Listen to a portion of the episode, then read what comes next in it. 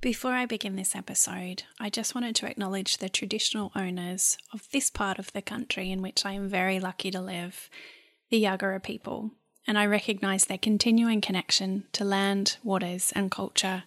I pay my respects to their elders, past, present, and emerging. I also wanted to provide a warning that I do mention the names of two Aboriginal people who are deceased in this episode, and I wanted to pay my respects to their families.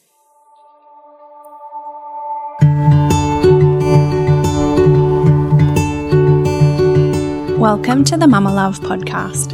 My name is Annie Love, and I'm a mum, a wife, a life coach, creative spirit, and all round positive thinker. Our parenting journey has been, well, a bit of a roller coaster, and I've learned the hard way how to navigate through some pretty tumultuous times. This podcast is about finding joy, even in the midst of darkness, and believing that we can find light on the other side, even if the landscape is different to how we expected it to look.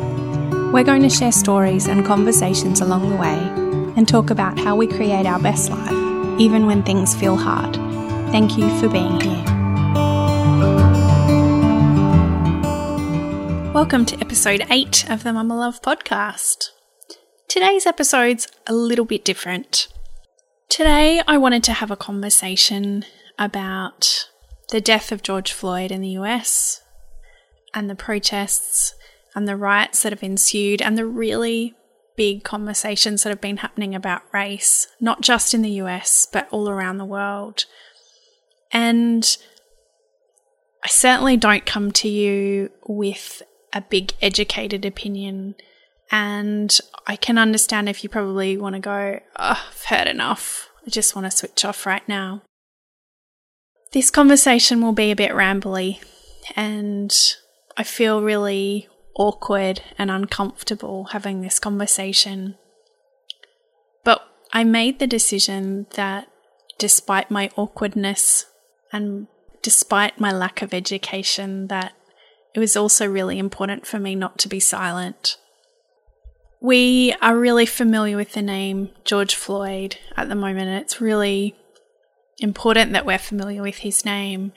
Breonna Taylor, Ahmaud Arbery, are three names we know of people who have died recently in the US. And we absolutely should be outraged about their deaths. And we also should be outraged at the names of David Dungay Jr. and Tanya Day. And those names might not seem quite as familiar to you, but they're the names of two Aboriginal people who have died in custody in Australia. And in fact, there's been at least 434 deaths of Aboriginal people in custody since the Royal Commission into Aboriginal Deaths in Custody ended in 1991, and no one's been convicted for these deaths. And I know when the protests happened around Australia over the weekend, I heard comments such as, well, we shouldn't be jumping on the bandwagon. What's happening in the US is in the US, and you know, Australians shouldn't be just joining in. But you know, I think it's really important for us to be having these big conversations. And I'm sorry that the lives of George Floyd had to be sacrificed in order for us to be having these conversations because really they they really are happening too late. But I'm glad that they're happening. And I'm glad to see so much action and reaction and outrage because we should be. In Australia, only 2.8% of the Australian population identify as Aboriginal Torres Strait Islander, but Indigenous adults are 15 times more likely to be incarcerated than non Indigenous Australians, and juveniles are 26 times more likely to be incarcerated the fastest growing prison population is Indigenous women. And Australia's not just getting on the bandwagon. You know, these issues are happening in our own backyard and we should be talking about them.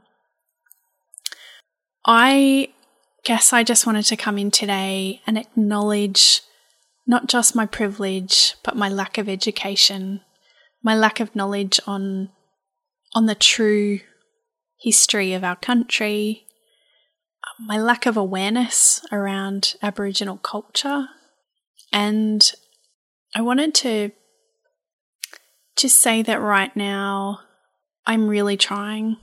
I'm trying to stop and listen and learn and read and absorb as much as I can because it's not enough for me to just post one black square on Instagram and say that Black Lives Matter. And it's not enough just to donate to a charity and hope that I've done enough because it's not enough. And I just wanted to invite you if you want to come on this journey with me. I know that I need to start learning more about our own Australian history and the importance of Aboriginal culture in our country and what we can do to make the lives of people of colour a little bit easier so that they're not getting up and fighting a battle every single day, that they're not experiencing lack of access to education and healthcare. So, I'm going to put a link to some resources in the show notes today if you want to also come along this education journey with me. And I think sometimes we fall into that trap of thinking, I'm just one person. What can I do to make a difference? And I was reading a quote by Margaret Mead, who, and I love this quote um, and it is one that I often think of. And it says, Never doubt that a small group of thoughtful, committed citizens can change the world. Indeed, it's the only thing that ever has. I know that it starts with me.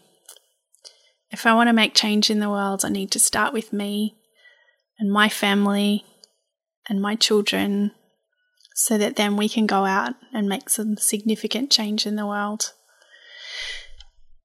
So I'm starting now with this really awkward, uncomfortable conversation, but it's better than silence. So if you're feeling a little bit the same, I just want to invite you to stop for a moment, to be still, to reflect, to acknowledge our privilege, to start listening, to start learning, and then let's get on board. Let's act. Let's change the world one person at a time. Hey, thanks so much for listening to today's episode of the Mumma Love podcast. I am so grateful to have you here. If you love the show, I'd be honoured if you could hit subscribe. Perhaps you'd like to hire me as your very own coach, cheerleader, and support crew. You can find out more about my coaching services over at mummalove.com forward slash coaching. That's mumma-love dot com forward slash coaching. Or just come and chat to me on Instagram or Facebook at Mumma Love. Talk to you soon.